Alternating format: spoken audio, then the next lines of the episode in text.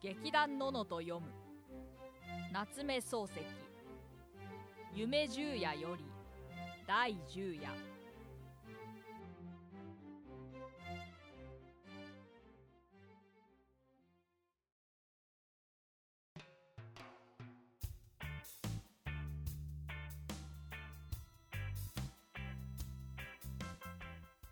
翔太郎が女にさらわれてから7日目の晩にふらりと帰ってきて急に熱が出てどっと床についていると言って健さんが知らせに来た翔太郎は町内一の講談師で至極善良な正直者であるただ一つの道楽があるパナマの帽子をかぶって夕方になると水菓子屋の店先へ腰をかけて往来の女の顔を眺めているそうしてしきりに感心しているその他にはこれというほどの特色もない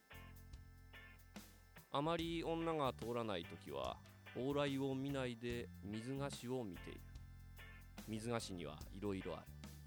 水蜜糖やリンゴやビワやバナナをきれいにカゴに持ってすぐ土産物に持っていけるように2列に並べてある翔太郎はこのカゴを見てはきれいだと言っている商売をするなら水菓子屋に限ると言っているそのくせ自分はパナマの帽子をかぶってブラブラ遊んでいるこの色がいいと言って夏みかんなどを品評することもある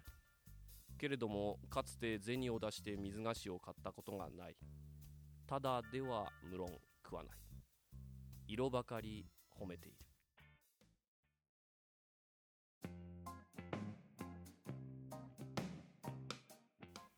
ある夕方一人の女が不意に店先に立った身分のある人と見えて立派な服装をしているその着物の色がひどく翔太郎の気に入ったその上翔太郎は大変女の顔に感心してしまったそこで大事なパナマの帽子を取って丁寧に挨拶をしたら女はカゴ詰めの一番大きいのを指して「これをください」と言うんで翔太郎はすぐそのカゴを取って渡したすると女はそれをちょっと下げてみて「大変重いこと」と言った翔太郎は元来暇人の上にすこぶる気さくな男だから「ではお宅まで持ってまいりましょう」と言って女と一緒に水菓子屋を出たそれぎり帰ってこなかったいかな翔太郎でもあんまりのんきすぎるただごとじゃなかろうと言って親類や友達が騒ぎ出していると7日目の晩になってふらりと帰ってきたそこで大勢寄ってたかって「翔さんどこ行ってたんだい?」と聞くと翔太郎は「電車へ乗って山へ行ったんだ」と答えた何でもよほど長い電車に違いない翔太郎の言うところによると電車を降りるとすぐと腹へ出たそうで非常に広い腹でどこを見回しても青い草ばかり生えていた女と一緒に草の上を歩いていくと急に霧西のてっぺんへ出たその時女が翔太郎に「ここから飛び込んでごらんなさい」と言ったそこを覗いてみると霧岸は見えるがそこは見えない翔太郎はまたパナマの帽子を脱いで再三辞退したすると女が「もし思い切って飛び込まなければ」豚に舐められますがようござんすかと聞いた翔太郎は豚と雲右衛門が大嫌いだったけれども命には変えられないと思ってやっぱり飛び込むのを見合わせていたところへ豚が一匹鼻を鳴らしてきた翔太郎は仕方なしに持っていた細い瓶ロージュのステッキで豚の鼻面をぶった豚は「ぐー」と言いながらころりとひっくり返って霧岸の下へ落ちていった翔太郎はほっと一息ついているとまた一匹の豚が大きな鼻を翔太郎にすりつけに来た翔太郎はやむを得ずまたステッキを振り上げた豚はぐーっと泣いてまた真っ逆さまに穴の底へ転げ込んだするとまた一匹現れたこの時翔太郎はふと気がついて向こうを見るとはるかの青草原の尽きるあたりから幾万匹か数えきれぬ豚が群れをなして一直線にこの霧岸の上に立っている翔太郎をめがけて鼻を鳴らしてくる翔太郎は芯から恐縮したけれども仕方がないから近寄ってくる豚の鼻面を一つ一つ丁寧に瓶老ジのステッキでぶっていた不思議なことにステッキが鼻へ触りさえすれば豚はころりと谷の底へ落ちていく覗いてみると底の見えない霧岸を逆さになった豚が行列して落ちていく自分がこのくらい多くの豚を谷へ落としたかと思うと翔太郎は我ながら怖くなったけれども豚は続々来る黒雲に足が生えて青草を踏み分けるような勢いで無尽蔵に鼻を鳴らしてくる翔太郎は必死の湯を振るって豚の鼻面を7日無番叩いたけれどもとうとう精魂が尽きて手がこんにゃくのように弱ってしまいに豚に舐められてしまったそうして霧岸の上へ倒れた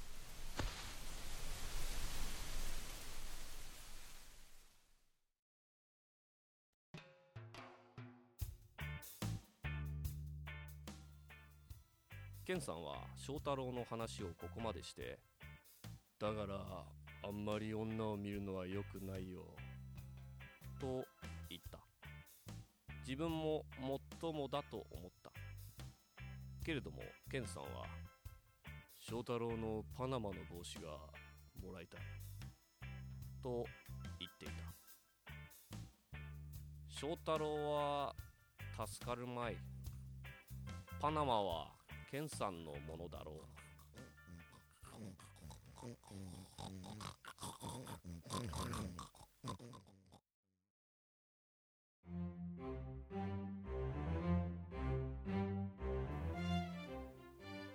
劇団ののと読む夏目漱石夢十夜より第十夜語り栗田バネ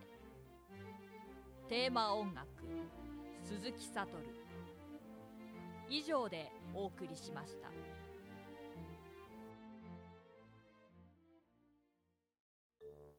ここからはののラジオのメンバーによるトークをお送りします作品を読んでそれぞれが感じたこと稽古や収録の裏話などをゆるーくお伝えします内容はあくまでも私たちの個人的見解ですよろしければ皆さんのご意見ご感想もお聞かせください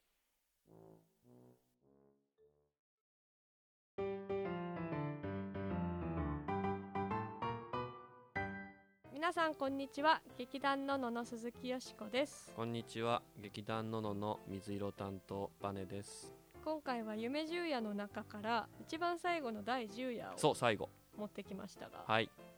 なぜ、まあ夢十夜すごい有名なんですけどうん、夢十夜で有名なのが、えー第一夜だけだなっていうのがすごいあっ だてけですかあの一夜読みましたなんか背負ってるやつああじゃあ3やそれ1夜は女がこはういなんかもう死にかけで、はい死にますって言ってはいでも100年後にまた会いに行きますみたいなでで男がひたすら待って待って星空の描写とかあってこう星がどんどん流れていって流れていって英語の時が過ぎていってもう何年経ったかわからないと思ってたらい足元になんか百合の花かなんかが咲いててはそれがスッと伸びてきて自分に口づけしてああ100年経ったんだいい話って思うじゃないそれで夢十夜全体をみんなそういうイメージ で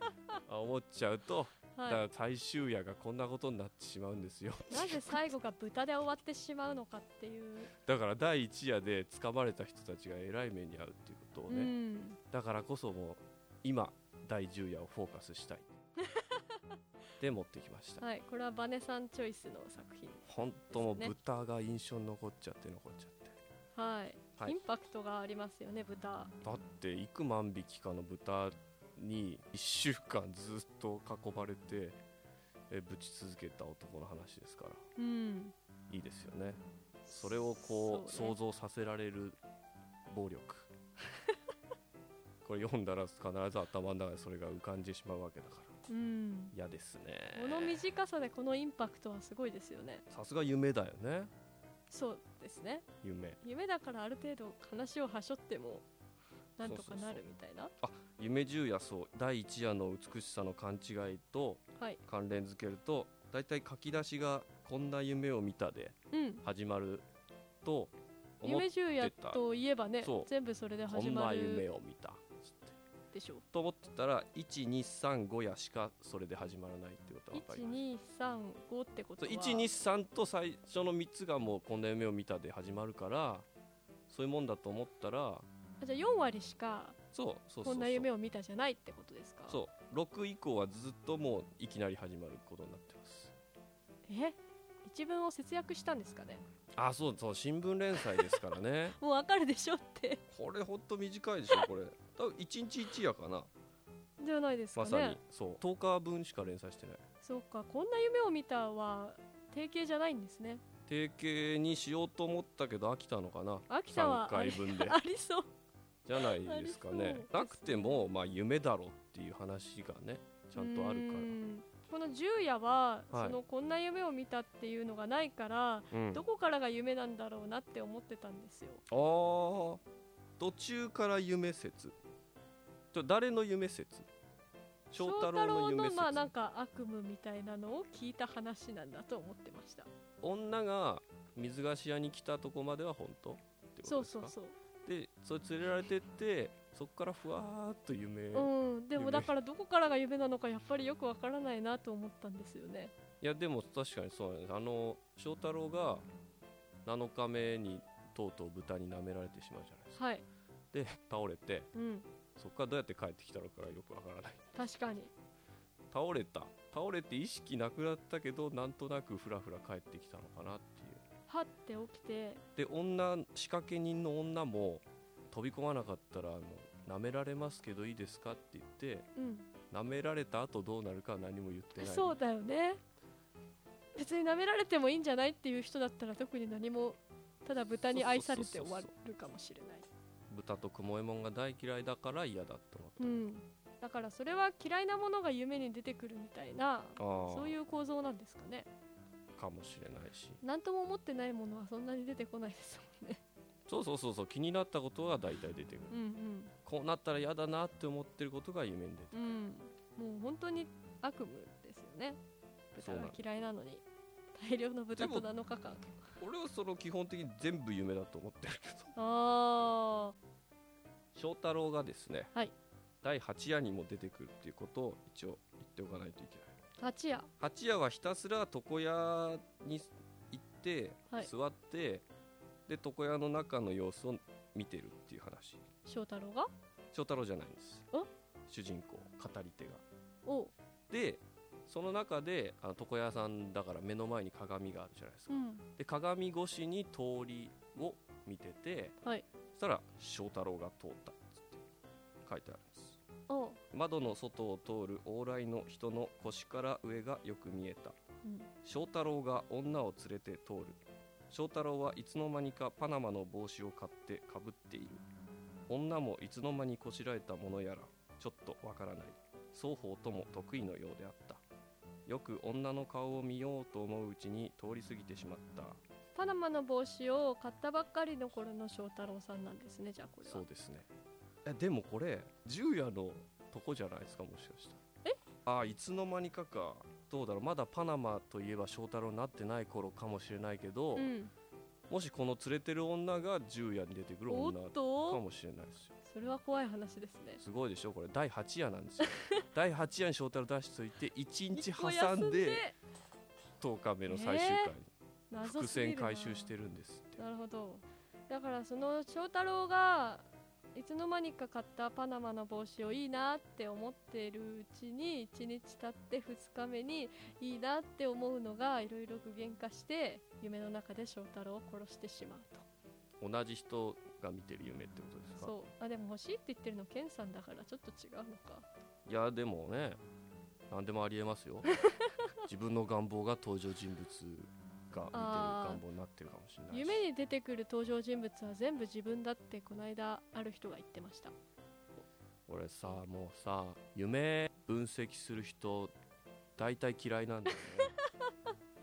だから夢十夜をその精神学的にさ、なんか言ったりとかさえ解釈しようだから精神学じゃなくても例えばもうこの豚いっぱい出てくるのがはい聖書にそういうあるんでしょあります豚読んでないかもし漱れ石なはいけどえ読んでるでしょだってそもそもイギリス留学してはい死ぬほど英文学の勉強をしまくった人だからじゃあ読んでるわそのね根底にあるキリスト教の流れは絶対読んでますじゃあ元ネタ聖書ですわだから豚が出てきたはい豚の大群が出てくるエピソードがあるんですよねしかも崖から落ちていくっていう完璧じゃないですかまんまもう今だったら完全に一致って言われちゃうやつですよこれがそもそも悪霊に疲れている人がいるんですよ人はい人に最初悪霊がついてるんですでしたらそこにイエスが来ておうイエスが汚れた霊にその人から出ていけとお命じになったそしたとらいうのは悪霊が何度も彼を引き捕らえたのでうん彼は鎖と足かせとでつながれて監視されていたがおうそれを断ち切っては悪霊によって荒野へ追いやられていたのであるなんだって悪まあ霊に取りつかれた人が暴れるから鎖でつながれてた、はいみたいでなそれをぶち切ってうん荒野へ行っちゃってたんですその取りつかれた人がはい悪徘徊です霊ねの力でそうです鎖を引きちぎって、わーってで暴れてるところにイエスが駆けつけてはい「出ていけ悪霊め」はいって言ってそうですそしたらイエスは彼に何という名前かとお尋ねになると、はいレギオンと言いますと答えた「え喋んの悪霊はい結構素直ちゃんと社会性のあるはい彼の中にたくさんの悪霊が入り込んでいたからである」えレギオン個人名じゃないの集合体なのかな 団体名ってことですかですかね軽井沢ロータリークラブですみたいみなたいなこと言ったんだはい悪霊どもは底知れぬところに落ちていくことを自分たちにお命じにならぬようにとイエスに願い続けたあちょっとわかりにくいなんだえっとなんだ成そ仏こさせないでくださいと言ったようなことですか底知れぬところに落ちていくことを自分たちにお命じにならぬようにとイエスに願うだから落とさないでくださいって言ったそういうことですねはいそこで悪霊どもはその人から出て豚の中へ入り込んだえなんでに逃げたってことそうですこの人の中にいたら危ないからとりあえず豚豚のに方に、はい、するとその群れは崖から湖へ雪崩を打って駆け下り落ちちゃったじ溺れ死んでしまったゃんえ自分から落ちてった崖から落ちるのは嫌だけど水の中ならいいと思ったんですかねちょっとこれに言えばきっとあのキリスト教的な解釈がたくさんたくさんされていると思うので悪霊をそのままその人から成仏させるんじゃなくて、はい出てけっつったら代わりに豚に悪霊が乗り移って、はいそのままドドドッとはい落っこってしまいました崖から水の中へ落ちたそうですね豚は完全にとばっちりですよねねかわいそうなか豚 わいそうなしかはも豚の飼い主もとばっちりい確かに結構な損害ですよね 俺の豚おーいっつってまあ悪霊のためならこのエピソードがはい福音書3つに出てくるルカマタイマルコに出てくるルカさんもマタイさんもマルコさんもイエスの弟子としてそれを見てるんですよねうわーだ完から全多分あっにたんでしょうねあったことですねこれははい豚の大量3人証言者がいるんですからそうですよ豚のなんかそういうの聞くよねあ違うクジラが大量に打ち上げられるみたいあれはなんか音のせいって言いますよねなあ音で感覚が狂っちゃそっうてそう豚大量水没事件があったってことですねなんですかねうわーで京トン病みたい完な璧にのがだあからるんですかね本当に豚が崖から落ちるはもうやっぱそこから来たイメージなんでですすかね強いねやっぱりだからこの10や全部読み終えたらうんやっぱり豚がすごい数いたっていうことが印象に残るんですよそ 最れ後だからはもうやっぱ聖書のはい時代から受け継がれてきたすごい描写だから、ああ鉄板ネタみたいな鉄板ですよ豚どんだけいんの俺すごいいるよこれ落ちていくよ豚のケツがいっぱい見え るよ真っ暗なところに向かって豚のケツが何万匹落ちていくようん尻尾が NTT のマークみたいになってるよそれだなもののけ姫も豚あイノシシか豚っつったら千と千尋の方がねあああれはこう貪欲の象徴としての豚ですそようねそうそうあ貪欲といえばですね、はいだからこうキリスト教に引きつけて言うなら、はい豚が貪欲7つの大罪のうちの貪欲として、はい翔太郎は公職の象徴であるとははいうようなことを言い出すととっても面白くないけどあ言面ってみ白るくないんだ でも2つ出てきたらあと5つも探したくなっちゃうけどななんだっけ殺人えそうそれ罪じゃないそれ殺人実じゃない会の方だからあ怠け者あるじゃないですか翔太 郎翔太郎背負ってますねこれはそうですねあとなんだっけね嫉嫉妬妬嫉妬はでも嫉あ妬は嫉ね妬はあれだよモケテンさんだよケンさんが嫉妬してんだあのパナマの帽子欲しいなってああ言ってるしそのぐらいでダそのぐらいで言うのちょっとかわいそうじゃないですかあそうですかこれは嫉妬じゃないかちょっと今ね7つの大罪調べてもらってますあーはい残りもちゃんとストラックアウトしましょうふんぬふんぬいたうわいない怒っ気がてるっ人てはなくないジョーさんどこ行って たんだい怒ってました親戚一同は怒ってましたかね心配じゃないですかねあれはいやーちょっと少ないなじゃあうん思ったより当てはまらないですねただ公職と怠惰は翔太郎ばっちり背負ってますよ翔太郎さんは怠惰なんですかね翔太郎はだってあ道楽で夕方から水菓子屋でだからその夏目漱石って大体そのあんまし働いてない人が多いよっていう登場人物にはいのがあってもうそれからっていう小説は最高にニートな小説でえすーごくいいんですよねニート文学なんですかニート文学ですおーニートが幼なじみの女と結婚したいって思ってうんでも女金ないから俺が働かなきゃいけないっつってうん仕事を探しに出るとこで終わる小説ですおーニートが職を探して終わる小説おいいですねそうですね100年前のくせに全然同じ7日間ってのもキリスト教的なイメージらしいねこのえーと豚と遭遇して一生懸命頑張ってた7日間っていうのがあるんですけど世界創造のそ7うそうそう日間ってことですかそうです1週間が定まったあの7日間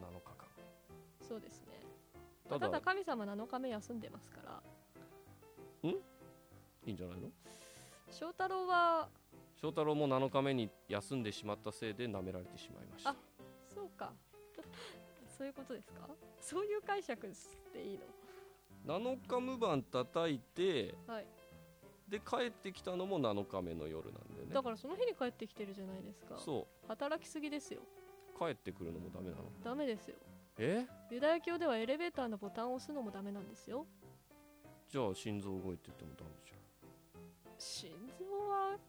鼻噛むのもダメなんですかあー労働といえば労働ですよかゆいとこ書くのもダメそこまでは分かんないですけどねそう聞きますよねエレベーターのボタンをは押いすのすらダメよ厳格な方は7日間についてはだいぶ別枠ですよね、はい豚話とはね何日でも良かったはずですけどねこの話一番怖いのは豚よりケンさんだと思うんですよケンさんはちょっとサイコパスじゃないかという話もありますかねでも難しいのがこの健さんと語り手と翔太郎はいのそれぞれのこの関係性がよくわかんないうんのはあるよね、うん翔太郎は割とまあ町内ではあいつもあそこにいるあいつねみたいな、はいちょいとした有名人有名人ですよだからそのどれぐらいの知り合いだったのかってういうんのは分かんない、うん親類や友達が騒ぎ出しててうんいたってことだからこの騒ぎ出してた友達の中に、はい健さんもいたのかないたんじゃないですか語り手はいなかったのかなだって知らせに来てるからね語り手はそんなに仲良くないんじゃないですか、翔太郎とそうだよねうん翔太郎と健さんは割と仲が良くて多分で詳しいことを健さんが全部聞いてきてうんそれを語り手に喋ったっうんてことですもんねそうですねでその健さんが片見分けとしてパナマの星が欲しい とまだ生きてんのに翔太郎パナマだか俺ら嫉妬ですよ嫉妬ですかまたこじつけてきた翔太郎のモテはパナマにありでああす翔太郎はあのパンかっこいいパナマでモテ男さんですよっていうことをうん健さんは思ってたのかもしれない、えただしまあ女をあまり見るのは良ー、くそうないそうよと自は言っ分でて言るってるじゃないですかでも欲しいんだなんでパナマ欲しいんだろうねやっぱかっこいいんでしょうねかっこいいよねやっぱりまあ俺はそんな使い方しないけどみたいなそういうことなんですかねパナマモテるためには使わないよただおしゃれで欲しいんだよみたいなそういうレイバンのサングラス的な当時のパナマ帽がどんぐらいのものだったのかわかんない、えー、確かにビビアン・ウエストウッドのオーブみたいなだか全然わかんないらそういうファッションアイテムだったのかもしれないあですーそうでしょうね昔のなんかね日本映画の気楽な社長さんみたいなのパナマ帽しょっちゅうかぶってるけあどー明治のサラリーマンはあじゃあもうしょっちゅうみんなかぶってたのパナマ帽イケてる人なんじゃないですかサラリーマンはエリートだからあサラリーマンエリートかってでいそうの話を竹の木戸で確かじゃあ今の2ブロックヘアみたいなことですかああ IT サラリーマンみんな2ブロックヘア説あそうなんだ知らないですえー、いや流行はすぐ変わるんでねあそうですねじゃやっぱパナマはちょっと生かしてたんだちょっと活かしてると思いますよじゃケンさん欲しかったうんんだろうなケンさんケンさんのキャラも分からんけどねうんケンさんはねちょっと謎で すよねここがいいんですよねやっぱりこの夢だからうん説明しなくてもなぜか本人には分かってるっていうこのざっくりした感じがすごくいいあ夢ってなんかその怒ってることとは全然別に妙に追い詰められた気分だったりとかーうんうんうん、うん、妙に楽しげな気分だったりとか、うんで朝起きると顔全然知らないやつなのに親しく喋ってたりとか、うんそういうとこがだから八夜と十夜に翔太郎出てきますけど、うん夏目漱石的には健さん全くの他人かもしれないしはおお架空人間かもしれないうんそういうこともありえますそうですね女はどう思いますだから夏目漱石に出てくる女が大体血圧ゼロっていうゼロは死んでるでしょうあだ女が導いてるんだもんね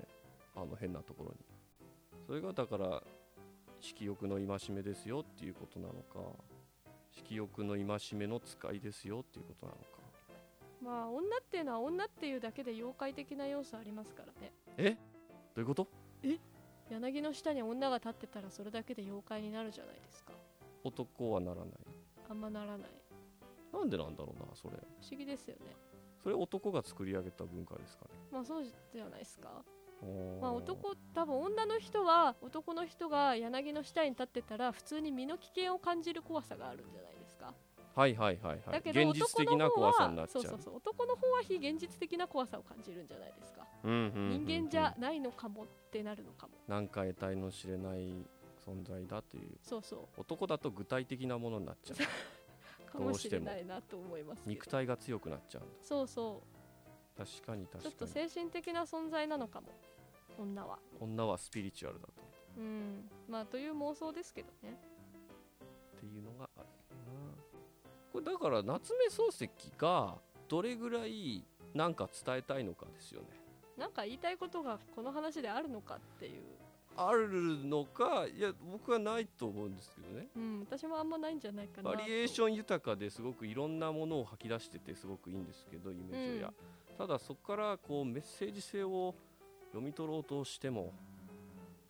どうでもいいんじゃないかっていうのをすごくだから夢は夢なんだから夢として楽しければいいんじゃないみたいな そうですそういうことですね。本当にそうなんですということで、まあ、皆さんもぜひ夢十夜の1から9夜も読んでみてください。じゃあ今日はこれまでで、鈴木よしことえー劇団ののの水色担当ピーチの栗田版でした。